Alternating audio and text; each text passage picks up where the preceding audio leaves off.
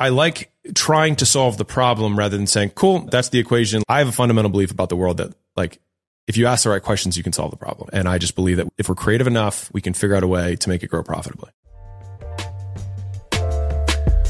Welcome to the game where we talk about how to get more customers, how to make more per customer, and how to keep them longer, and the many failures and lessons we have learned along the way. I hope you enjoy and subscribe. We're here with the man with the greatest beard on the internet who might enjoy talking about Chipotle even more than I do, Mr. Alex Hormozi. Thank you for having me. How you doing, man? I'm amped to be here. I'm actually pretty uh I feel like you're just slightly disappointed. You you thought I owned a bunch of companies. You're not the first person because in my bio it, it just links them down below, so people are like, "Damn, you own Movement and Ghost," and That's what I said. I was and like, then the other two companies I don't know about. Yeah. no, it's all good. I, uh, well, I'm glad that you worked with those guys because it's still very cool brands. Yeah, absolutely, man. Well, why don't uh, for the people that don't know you, why don't you just? Uh, I like to say like, what's your Uber pitch of if someone's just like, "Who are you? What do you do?" and you're like in a car somewhere. What's your like quick little identifier? Uh, started with a chain of gyms out of the Southern California. I sold those, kept the IP, started licensing the model to just under 5,000. Lo- Actually, I think we're just over 5,000 locations now.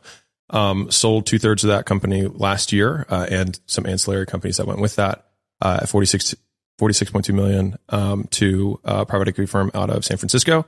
Um, and during that whole per- period of time, it was a very cash flow positive company. Uh, and so we started doing a lot of private investing.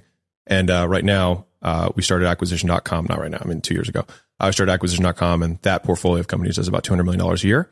Um, I always want to be like, and I have, um, and I make a lot of content now uh, just to help other people do it too, and hopefully uh, grow their businesses big enough that we could, you know, invest in them someday.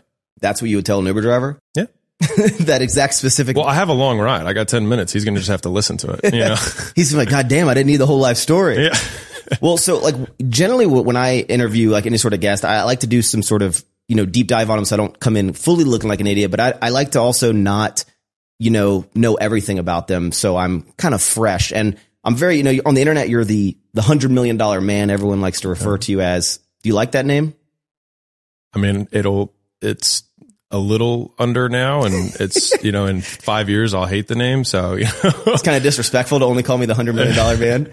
it's, I mean, it's, I'm, I'm honored. It's very nice. I'm flattered by it. And a lot of it is because of the book. So $100 million offers was because I think at that point when I wrote the book, um, you know, we'd done 120 million ish in cumulative sales. And so I was like, here's the stuff that we learned about making offers. And so I just put it in the book. And I think people just took that title and, you know, slapped it on me. Do you think people who like own businesses or whatever, when they get to one million dollars, they like to refer themselves to as a millionaire? Is that like when the moment you hit a hundred million dollars, like I'm a hundred millionaire? I actually made a uh, a video about this, but there's like seven different ways I've seen people talk about like their net worth. Most of them false, but there's like how much total sales I've done over the lifetime of my business is like total revenue, and then it's um you know one step underneath that would be uh like the value of the company based on equity, and then another one underneath that would be like what their current run rate is, and then another one is like what their profit is, and then another one would be like what their cash flow is, and so.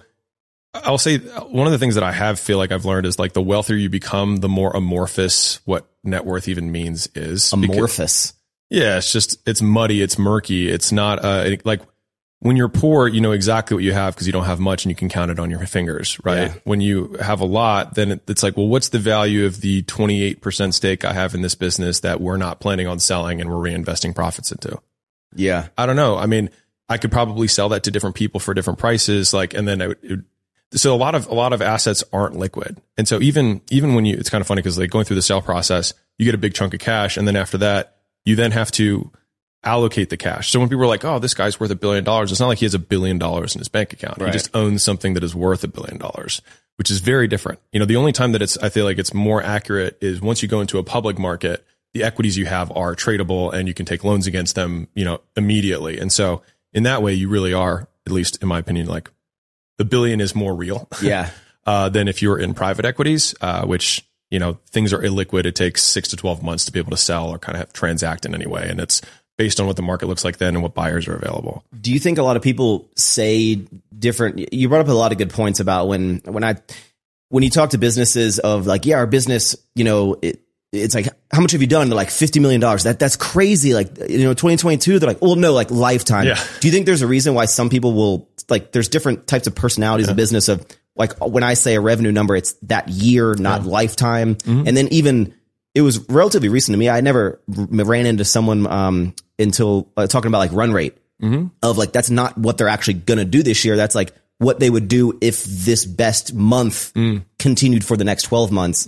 That's what they would do. Like, why do you think people, I don't, I don't want to say they can inflate it, but is, do you think that's kind of like what they're doing? Yeah. Making it sound better than it, Yeah. not that it's bad, but Yeah. I think it's status. Yeah. So it's like, it's always a way of like bumping their status like up one level, like rounding up. It's something that I actually work on a lot is like try not to round up. I like, I'm not, I'm not perfect at it, but like I try not to round up. Um, you're a round downer. actually, I want to be accurate. So 46.2. Yeah, I the noticed number. that he said You know that, what I like, mean? Like, yeah. not more or less, and then trying not to qualify it because to very rich people, that is nothing. And to very poor people, that is everything. And so I can't guess what someone's going to see by that. So it's just, that's what it is. Okay. And with acquisition.com, if I was a golden doodle, how would you explain what acquisition.com is? We are minority investors in companies that are between three and 100 million a year. And so we take minority stakes typically between 20 and 33% of those businesses. Um, and we, depending on the business, we're either investing for cash flow for some sort of return, or we're reinvesting cash into the business so that we can eventually sell it later. It really just depends on the business. Is it a long term hold? Is it like a f- fix and flip?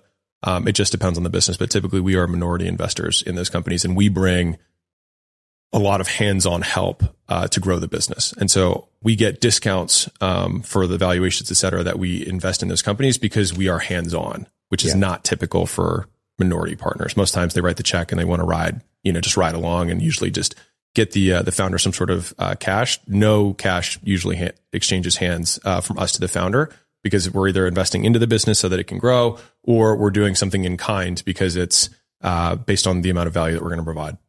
I noticed when I went to acquisition.com, there's not that golden doodle spiel on it. It's like as Just soon as you go in, you, you just like have to know what is it like you have to know what it is to like you, you should know what it is before you even go to the website type of thing. I think it's just because the vast majority of people that do go to the site do know what it is because they've consumed something or multiple things of my, like in order for somebody to say, Oh, I'm going to go to acquisition.com. Um, they would usually have consumed at least, you know, a few pieces of content of mine before they would go there.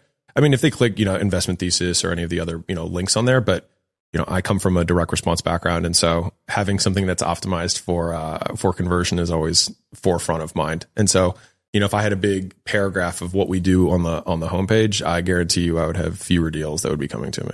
You think I have fewer deals? 100%. Hmm. I could prove it. yeah. 100%. And did did you were you able to snag acquisition.com or do you have to buy that? I bought it. How much did the website cost you? I think it was 370 something. $370? 1000.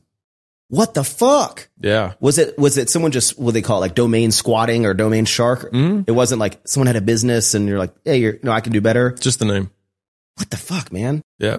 Did you talk it down? What was the original price? No, I just came in at asking. They were in talks for somebody else. And You're not a negotiator. I am, but it's like, what's the, what's the goal? You know what I mean? For me, the cost of negotiating it, cause you had another buyer that they had been haggling with. And so I figured that the seller was kind of tired of haggling with this other guy for like, I think the number that they were at was like 325 or something like that. And they were trying to create some sort of payment plan or something. I was like, I'll pay 370 today cash, just wire it. Like I can wire it tomorrow. Um, and so the deal closed in like two days and they had been in talks for like two months. Yeah. Um, and so for me, it's like, what's the, like, is there actually a difference in how much value I'm going to get out of something if I pay $50,000 less or the downside risk of me just not getting it for me is significantly higher? Um, and I would say that one of the things that I have changed over time is that I used to haggle every single nickel and dime and I value speed more now because the opportunity cost of the time that I wouldn't have it, I will, I'll make more money having it sooner and I'll make up the cost difference with speed. I guess I guess in my brain, not I mean I know, you know, uh it's all relative to I guess your income Totally. that, that you have. But in my head I'm like, don't you think like an email of like, would you take three fifty? Save you twenty thousand dollars? It just wasn't, It is what it is at this point. I wanted to just get the deal done. How many of the businesses that acquisition.com invest in would you say get acquired?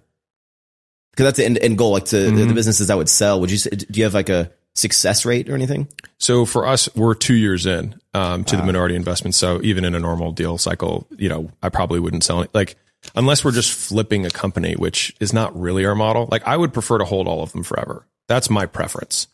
I am a minority in a minority position though. And so if the founder's like, I really want to sell, then we'll say, okay, then let's get it ready to sell. And that might take 24 months to like, you know, do a couple of low hanging fruit, increase the cash flow, you know, add a couple of value adds that would be, you know, significantly increase the enterprise value of the multiple we'd be able to get on the company.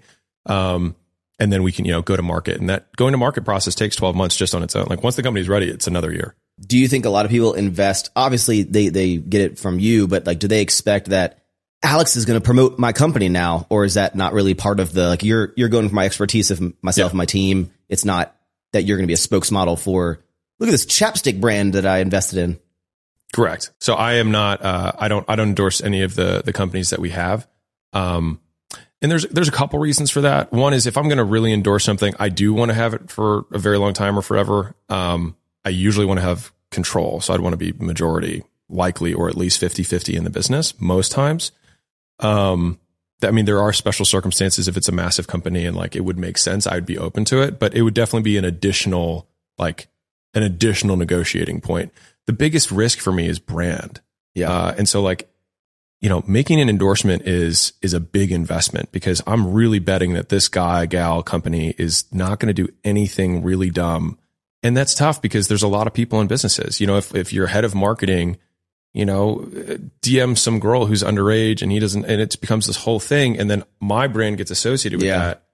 It's, there's just like, I can control me. And so if I'm going to do it, I want to have as much control as I can. Um, and so that's why I don't normally do it that way. It's also a little bit of a risk to the business because if I'm a huge driver of value to the business in terms of percentage of sales, et cetera, um, then it does make it more difficult to sell because then the acquirer would have to make a deal with me and a deal with the company. Right. So we do this ultimately to make the companies independently more valuable rather than make them dependent on us, which is kind of like the fast track band aid, but I think long term robs them of the value that we that they could make on their own.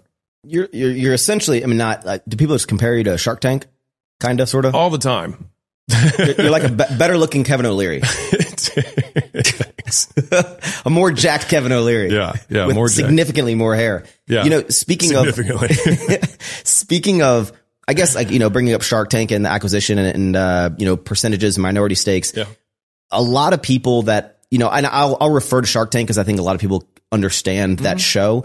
Um, you'll see a lot of people come in and maybe you know people, hey Alex, I want you to invest in this. We're doing what I see a lot on sh- episodes is is people undervalue valuing or overvaluing their company. And a mm-hmm. lot of times, even I'm a little bit confused when the sharks or you would be like, it's not worth that. If if some if companies like, you know, we're we're doing ten million dollars in sales, mm-hmm. our business is worth ten million dollars, and they get they're like, no, it's not. It's only worth how much cash you have in the bank. Like, mm-hmm. what is the biggest misconception people have with value with valuations beyond like their own ego of like, no, it's it's worth a whole lot of money. Yeah.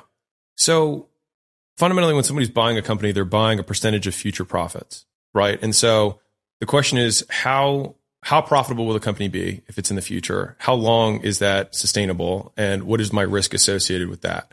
And so if there's if there's a business that's incredibly transactional, has a single point of failure, that's founder led, and they're the face and they're the one that drives all the business, that person gets hit by a bus, the company's dead, right? That person gets in a scandal, the company's dead.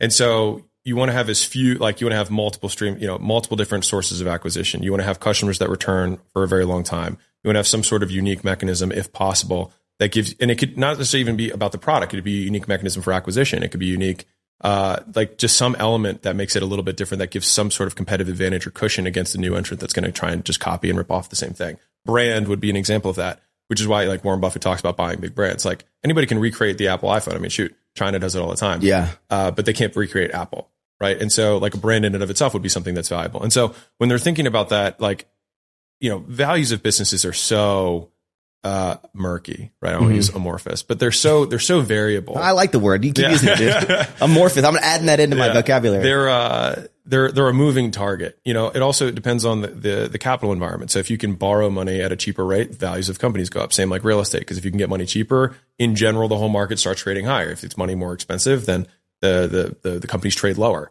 And so there's just there's a ton of different variables that go into it. And then also what the company is going to get from the acquirer. So like if a strategic buyer, so a company so to define that, if a company buys another company and the company that bought it would directly benefit uh, from adding that company to its kind of portfolio, like it can cross sell its existing customers into those services uh, or products, then that company will make more from the acquisition than what a financial buyer would be. So, like if a family office, a rich, you know, rich guy just wants to buy a piece of a business or the whole business, he doesn't have any strategic plays. He's just going to buy it for what it is. And so, like financial buyers tend to buy businesses for less than strategic buyers do. Mm. So, you want to find a strategic buyer if you can, but those deals take longer. There's more integration. There's typically, you know, a one or two year consult back period where the founder has to like make sure it fully, you know, transitions. There's probably some sort of earnout or kickers along with how, how well it does with that transition because some of the value, the enterprise value that gets ascribed is based on how much more money we're together going to be able to make. And so um, there's a lot of factors that go into how you value a business, but at the end of the day, it's just what someone is willing to pay. That's true. It's kind of like it's kind of like when someone goes to sell anything, it's like like it's worth this much, like it's only worth as much as someone's willing to pay for it's it. market. It's like if you have a fifty thousand dollar watch, or you think someone's going to buy it, but no one wants to pay fifty thousand. It's not worth fifty thousand dollars. If you sell in two thousand nine versus twenty twenty one, same business, you get a different number. Yeah. You know, and I, I, didn't really mean to go super balls deep on acquisitions and whatnot, By but means. something um, else is a lot of people get caught up in raising money. A lot mm-hmm. of businesses. W- what is your what is your take on the people who either are super prideful that they've never taken money and they're yeah. super cash flow positive, um, and they're I guess a slower grower, mm-hmm. right? um, versus someone who's I want to raise tons of money, dilute myself or my company mm-hmm. because of this big exit. I mean, there's I guess there's strategies to both. Totally. So I think there's a right way and a wrong way to use to raise money. Um, the right way of raising money is that you have all the base business economics correct. So I'll give you an example.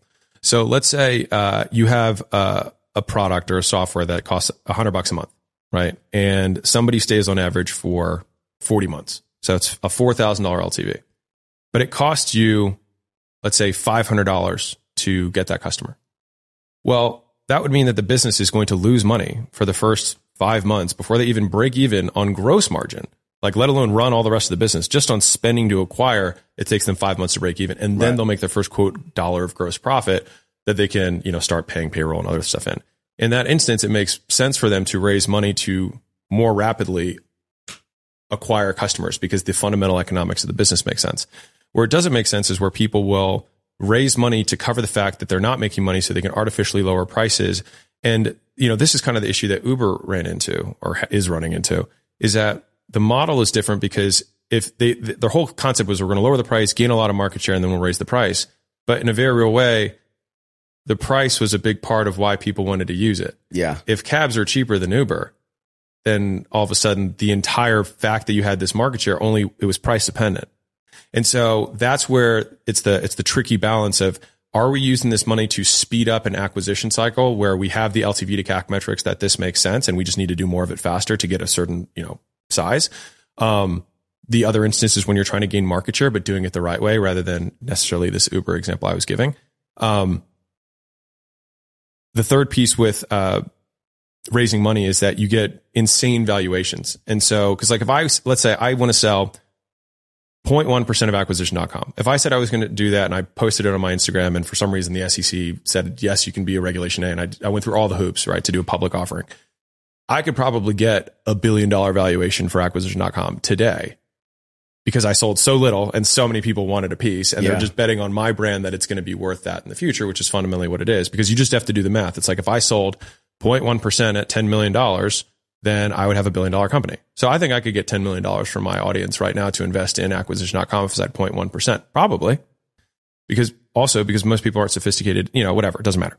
Point is, is that if you do it that way, at some point someone gets hosed unless the company really does grow to a business that would in based on its actual profit be worth a billion dollars. So theoretically I could have I could make I could raise that money and then I would grow into my valuation and have let's say a hundred million dollars in EBITDA or you know for people who know that is just fancy word for profit just leave it at that um you know 5 years from now but the problem is if my sales and my net profit goes up people are going to bet that it's actually worth 10 billion because they think it's going to keep going. And so that's the game. Um, and normally those round, those fundraising rounds kind of results in when that, when there is the IPO for that company, the people who get hosed is the general public. It's the retail investor who basically does the catch up for all the investors. They basically take out of their wallet. Um, for for those people to be made whole but now they have to grow into that valuation and so those are kind of like some of the things thinking about with with the right and wrong ways of doing it etc i have always been a no outside money guy and i do that because i i think you approach business a little differently because i think a lot of times people will raise money because it's an option Yeah. and so i believe constraint drives innovation and so i would rather say okay let's say that that five hundred dollar to four thousand example. It's like okay, we've got uh, whatever that is, an eight to one LTV to CAC ratio. Great. For those who don't know what that means, um, lifetime value of the customer compared to how much it co- the cost to acquire them. So I just you, you want a good CAC ratio in life. LTV to CAC, yeah. Yeah. And so, um, if we have that, if we have that uh, eight to one ratio, right?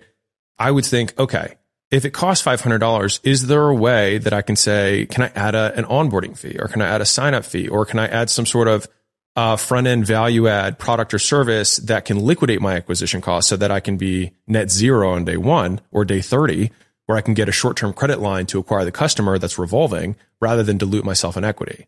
And so I think it's like, I, I like trying to solve the problem rather than saying, cool, that's the, that's the equation. Let's go. Um, I just, I, I have a fundamental belief about the world that like, if you ask the right questions, you can solve the problem. And Yeah. so that's why I don't, I don't raise. Um, and I just believe that we can, fu- if we're if we're creative enough, we can figure out a way to make it grow profitably. Hey, Mosey Nation, quick break just to let you know that we've been starting to post on LinkedIn and want to connect with you. All right, so send me a connection request and note letting me know that you listen to the show, and I will accept it. If there's anyone you think that we should be connected with, tag them in one of my or Leila's posts, and I will give you all the love in the world. All right, so let's get back to the show. I, I guess is do people ever give you of like you don't you're not about raising money, but your company is about you want people to want to raise money. it's not really most of the times they're not raising money um like not in the formal sense because most of the times the the i mean more than half of the deals we have we put no money in because we're like I, strategic. yeah exactly so that's kind of what i was saying earlier with the, the strategic partner it's like well if i can 10x your business then what is that worth to you is it is it worth you know giving up a, a third to have a 10 times bigger thing so you are now seven times wealthier than you were at the beginning everybody wins i'm a big like expand the pie guy Do you think a lot of people uh, assume there's some sort of number that every business has to get to before? Like, let's say people are building a business to get acquired. Is it? Do you think like, hey, I need to get to 10 million. Hey, I need to get to 50 million. Hey, I need to get to 100. Or like, what is your perspective on how companies view? Like, I want to see this company have success. They need to get to this certain number, or I want to. I see the the trajectory that it could be on. I want to acquire it before it gets so big that they're that their uh, value is significantly higher. Like, what do you? How do you think people from whose that? perspective I guess both. Like a, of a, a business owner, like how much money do I need to build it to, Mm-hmm. um, or is it just like just build a great company and worry less about how fast you're going to get to 100 million? We'll call it. And from a business perspective, like how do you think that they analyze businesses to acquire? Yeah. So I'll start with the founder one. So founder wise, you know, I would say that the big thing that we always try and find is missionaries, not mercenaries. And so it's people who are really passionate about the cause because somebody who's passionate about the cause will always build a bigger company because they're doing it for the reason, for a different reason. And so it's like the person who loves walking walks further than the person who loves the destination. And so when people are trying to build a business in order to sell it, they tend to just have a different energy about going. It's everything. It just inherently is shorter Yeah. right? But if you have an unlimited time horizon, then there is no such thing as a rush and you can make the right calls for the long, right? And that's what we really want because you'll get the highest returns with somebody who can think five, ten years out, but it just won't make sense for one year or two years. But like they can make a huge move that's going to make it worth a ton. But if they're always obsessed about like, that's why public companies, it's like quarterly earnings calls, like they have to think short term because CEOs are incentivized, blah, blah, blah. I won't even get into that. But from a founder perspective, um, we prefer long term thinkers. In terms of them getting acquired, I think the line is just at what point do you get institutional money? So institutional money would be like private equity money and up. And normally that doesn't really happen below 10 million in sales most of the time. Um, I'm excluding tech for like seed and VC and all that. It's just a different game than like what I would consider traditional business, which is what we're in. Um, which is there's like there's you know there's a lot of caveats to this. Uh, like with what I was saying earlier with fundraising, that tends to happen more in tech companies. You know what I mean? And sometimes like OpenAI raised a ton of money to build Artificial intelligence. Did that make sense? Absolutely. Did they have any way of making money until it started to work? No. Still made sense. Yeah. You know what I mean? So it's like, it's it, trying to keep it within context. Most businesses that are what I consider normal businesses that don't have a million X p- possibility, um, oftentimes can solve their problems if they just think about it a little bit harder. But back to the founder. So founder with institutional, usually 10 million in top line sales is minimum that they're going to really be interested in. You know, a million in EBITDA, maybe, but like if I'm going to go to market, I don't really want to take anything to market below five, like in EBITDA in profit per year. Yeah. That's because that, that's when you can, you can get what I would consider real money. You know what I mean? Um, you know, you can get a 50, you can get a hundred, like that's, that's a, a meaningful enough size. And it's like, if, if you got to 10 or, you know, if you're at 7 million and you've got one and a half million in profit, it's like, dude, we just, let's just, let's just get to 20 and have five. And now this is a company that becomes very acquirable Okay. And at a bigger multiple. with, with uh, you know, you're talking about all these different like acquisitions things and how you're saying, you know, you could raise money from your your audience. Yeah. Speaking of your audience, how did you get so popular on the internet? And why aren't you verified on Instagram? Are you pissed about that? Um, I mean, you know, You gotta be a little pissed. Zuck, Zuck, you know, help, help a brother out. Um, no, I actually feel bad about it because there's like a hundred zillion like fake Hormozi accounts that are like, Hey, invest in my thing. And so all these people get like scam fraud and then I'll get a message like, dude, you took my hundred dollars. Like, why would I? do I get I get caught on my YouTube videos. They'll get like a Yeah, hey, congrats, WhatsApp. Send Yeah. send me Yeah. twenty bucks and I'll send you a PlayStation Five. And people DM me like, is this you? I'm like, guys, Yeah. like what do you come on? Like. As if you have to ask, you already know. Um, so anyways, um, in terms of the, the rise, a lot of it was because of the team. So, I mean, the team that's off to the side here that you can't see, um, you got Caleb, you got Quinn, got the boys with a Z, um, who really, who really, uh, packaged, you know, me well and make me look cooler than I am. Uh, and so that's my goal every day. it's me too. Um, and so it was really just, you know, applying the same things that we did with business just to kind of media and media is very new to us. I mean, I've, we've really only been doing it hard for, I would say a year. Um, we started doing it in general. Like I started posting like two or three vid- uh, YouTube videos a week of just me like screen recording myself. Yeah. Uh, I think in September of 20. So it's been two ish years, um, right now. And so, but anyways, taking it more seriously and actually doing like shorts and stuff, we did about it a year and change ago is when we started doing that stuff and that started growing. I think a lot of it is because there wasn't a lot of people doing it. We got into the right time. Um, yeah, we've been, we've been we've been very lucky in a lot of things like that. I got into Facebook advertising in 2013, you know, with with the gyms and the fitness businesses. So like I was super early on that. I've just I've had a lot of things that just like it worked out that I got Right. in early and we got a disproportionate return. Um, but I mean, honestly, I think if I were to give you a real answer, I I don't know. You know, I think I think there's a little bit of a vacuum for what I would consider real business education, um, because most of the people that are teaching business don't have very big businesses, and the people with very big businesses don't make content. And I Yeah. think that's so. I think it's just it's a crisscross of those two things, which is a uh, a very understandable story of legitimacy, um, and then the the quote advice you know that we that I you know put out there is um, is stuff that people actually I get DMs all the time. They're like, dude, I ran that promotion that you said. I just made 50 grand like all the time.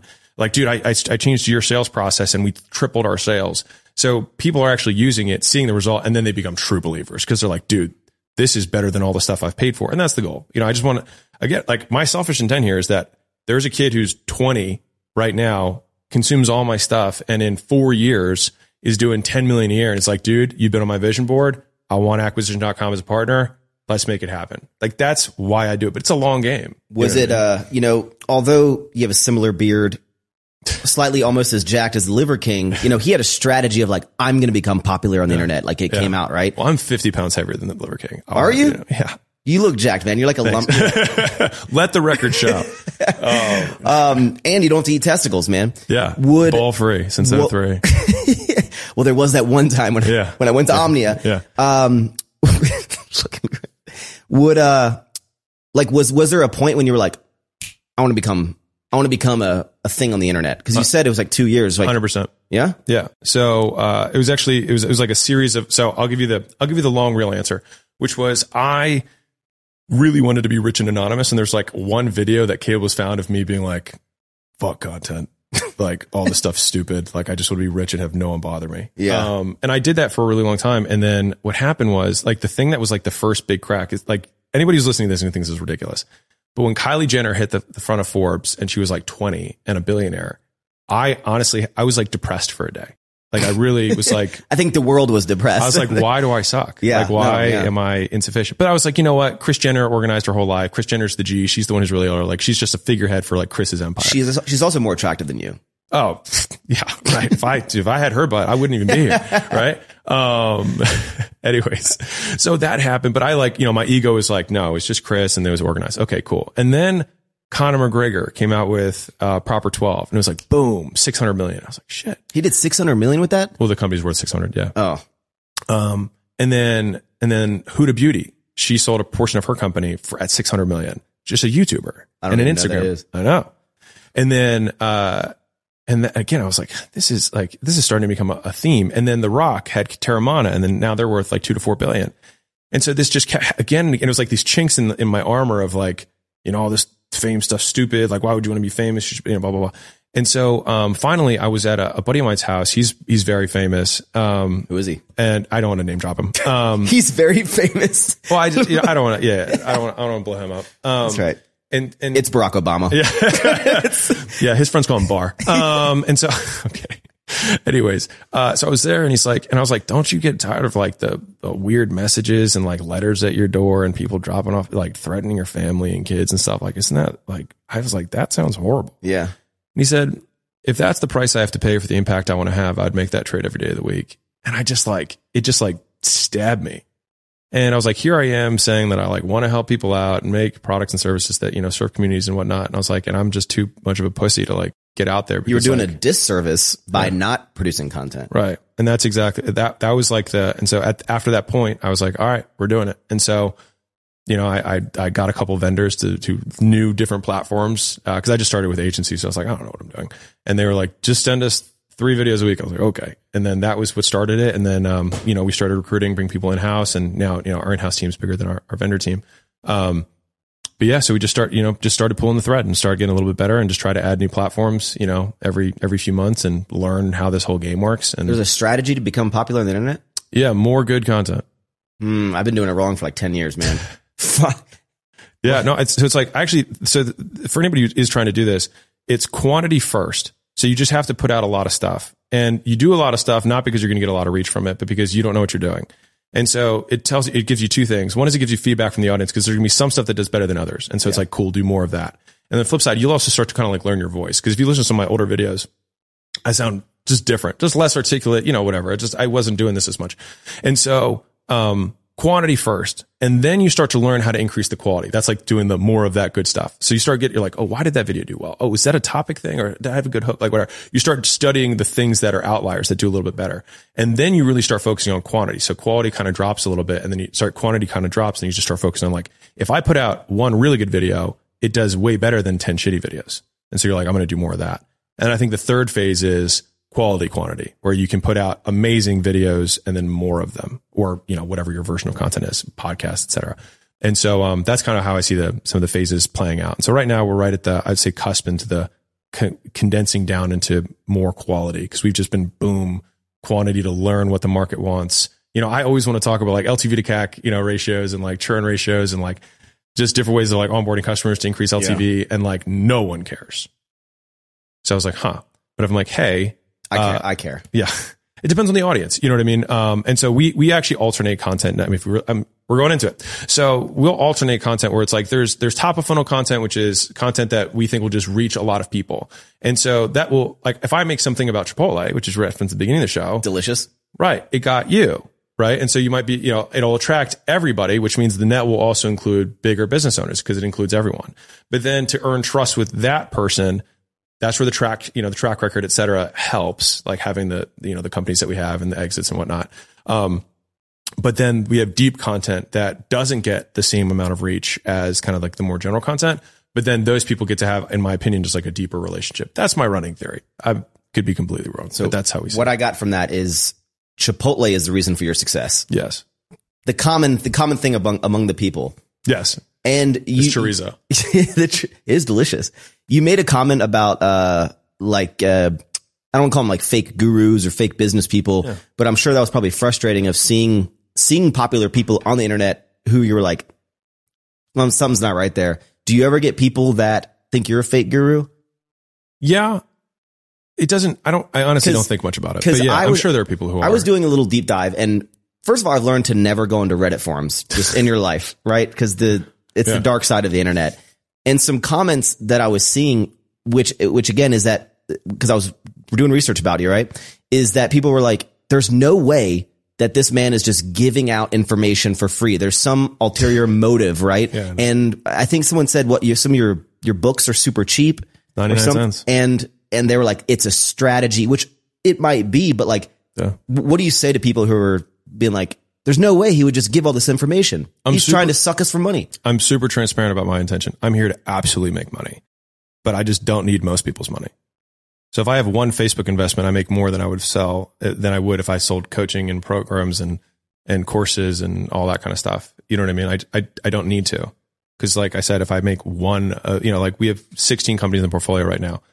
Like most of them, I could probably like my equity stake is probably worth I don't know five, ten ish million, um, just as a conservative medium how many you know how many thousand dollar courses do I have to sell to do that? A lot. Yeah.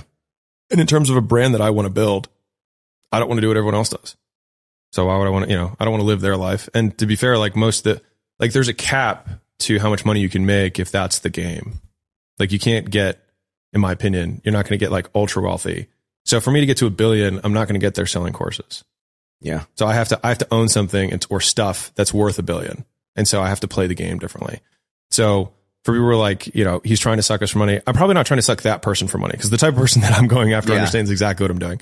Um, so they have nothing to fear. Um, but no, I mean, we have I have books, and the reason I had the book, it's 99 cents, and you know, it's crazy. I, it's like so many people from like Bangladesh and like Pakistan, like people who really like they can buy the book, and they're like, I get all these thank you messages, which is cool. Um, but I also think it's like part of the reason I'm doing this way is because like I kind of want to prove a point, which is that you don't have like you don't have to play the game the same way. Like if and I just have this big belief that if you give the most away in the marketplace, you get the most over a long enough time horizon, you get the most back. And so everyone gets a little bit of goodwill and they try to monetize. A little bit of goodwill, they monetize, right? But if you can just deposit and deposit and deposit, and people are like, I don't know, when is the other when is when is the other shoe going to drop? And Yeah. then and then and then you just keep proving it wrong. Then that doubter, that person, actually ends up becoming your biggest fan. Like they become your biggest supporter. I think people just want to assume that everyone has some evil intent or I'm here to make money. They're Yeah. like, I'm very well, yeah. a lot of people that'd be like saying like God, Apple only comes out with new iPhones to make more money. It's like no shit. it's like of course. Yeah.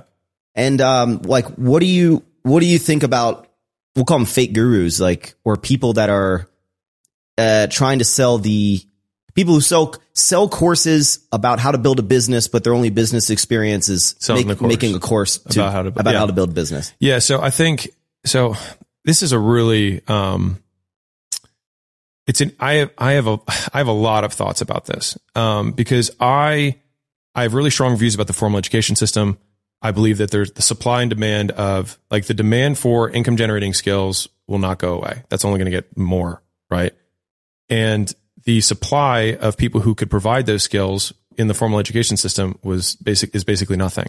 And so they their poor job, the fact that they never adapted, they skyrocketed the price, which is subsidized by the government, so that no one could bankrupt themselves out of it, which created these insane uh, tuitions, and and no longer provided because they never changed. So it's the same education you got 50 years ago, but the market's changed dramatically, and so they just sell a really outdated product for an egregious price, and so the market continues to shift. So every every year for the last three years, college enrollment has dropped, and it's dropping faster every year because Gen Z is like, I don't think this ROI. I'm just going to dance on TikTok now. or whatever, you know, or I'll start a business because now, Yeah. because like when I went to school, like YouTube wasn't a thing. You know what I mean? Instagram wasn't a thing.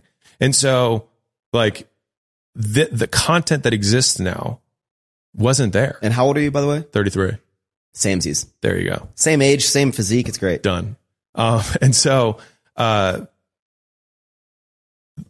this marketplace of alternative education sprouted from demand. People want to have these skills. And so a market will always appear where there's demand. And so people started providing that. I do think that we're in kind of still early days, big picture on alternative education, uh, because there will be illegitimate players and there will be legitimate players. Because if someone wants to learn a skill and someone says like, I want to learn how to sell and there's a sales school, what's wrong with that? The problem for the alternative education scene is that is the expectations that people set and the track record that they lie about. So I'll dive into both those real quick. So the expectations that are set is the primary issue that people don't have a problem with formal education and do have a problem with alternative education. So people spend $200,000 in four years and go into debt that they can't get out of because college promises nothing. They promise nothing. Yeah. They don't say you're guaranteed to get a job. They just say you'll have four years here. You That's might. it. Good luck. What we do guarantee is that if you get grades, we'll give you a diploma. That's the guarantee. And they fulfill that promise, which there's a whole nother conversation about expectation setting. On the other hand, a guy sells a thousand dollar course and promises that you're going to make $10,000 within 30 days. The course may be exceptional and may teach a lot of skills, but if someone doesn't make $10,000 in 30 days, they hate the guy. Yeah. And so even though there may be in a very real way more value in that course than they do get in the in the the four year education, and my wife's father is actually a former um, dean of engineering school uh, professor, and he said, and he's like bought some of the courses, and he's like making money online now, and he's like, I would never tell someone to go to school anymore. He's like, I've learned so much more from these courses than I did from anything that we teach at school. And so like the the the game has shifted, and now also because YouTube has just blown up, a lot of really good stuff is available online for free. Yes. And so, all that to say, uh, fake guru, in my opinion, just comes down to deception. So, deception in terms of what you did to to to validate yourself, to say that you are an authority. So it's kind of like the example of like I own a hundred million dollar business, and what it really means is like all of the customers that I've ever serviced over my entire life make a hundred million dollars Yeah. and you're actually an agency that has 10 clients and one of them happens to be like if someone it's like if my if if a vendor from and this this shit happens is a vendor of mine makes like one TikTok a month for me and he's and then he would say I you know my clients make half a billion dollars with see then he's even still putting clients in but some guys will go you just drop the clients and be like our you know our company is 500 million dollars a year. Like that's a lie right? Yeah. and so it's really about the premise and the expectation that's being set. If someone says i was a sales guy at a company and i was a top 10% sales guy for five years i can teach you how to sell um, that's a pretty straightforward like and he teaches somebody how to sell and the way that he delivers that is a course and some sort of like you know call feedback and he reviews calls gives you know maybe helps you get a job. Like that's a business and it's a demand and the person wanted to get a sales job which there is no good college career you know path for sales. So the demand existed and the market created itself I think a lot of the, the issues with it is that it, it, it's like the further it goes down the rabbit hole of it starts with a good intent and then people teach people how they're going to like how to sell. And then now they're like, Oh, I've learned everything from this course. Now I'm going to get some people to teach them what I learned from this person. And it just gets like, I don't want to say dumber and dumber, but it's like less, Diluted. yeah, less from the authenticity of like Yeah. the top of the funnel. Mm-hmm.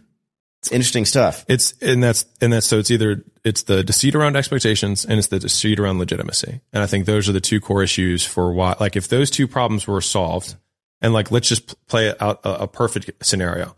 If someone, you know, if Bob Iger from Disney, now Bob Iger from Disney doesn't need to sell a course because he because he's rich enough on its own, on his own. But if Bob Iger wanted to sell a course on how to be CEO and said, I'm Bob Iger and I've been CEO of Disney, and I promise you that all I'm going to teach you is the lessons that I've learned, I don't think people would have an issue with it. Right. They would buy the course, they wouldn't buy the course, whatever. But like, he's not going to say, if you do this, you'll be CEO of a company. That's where he'd get in trouble.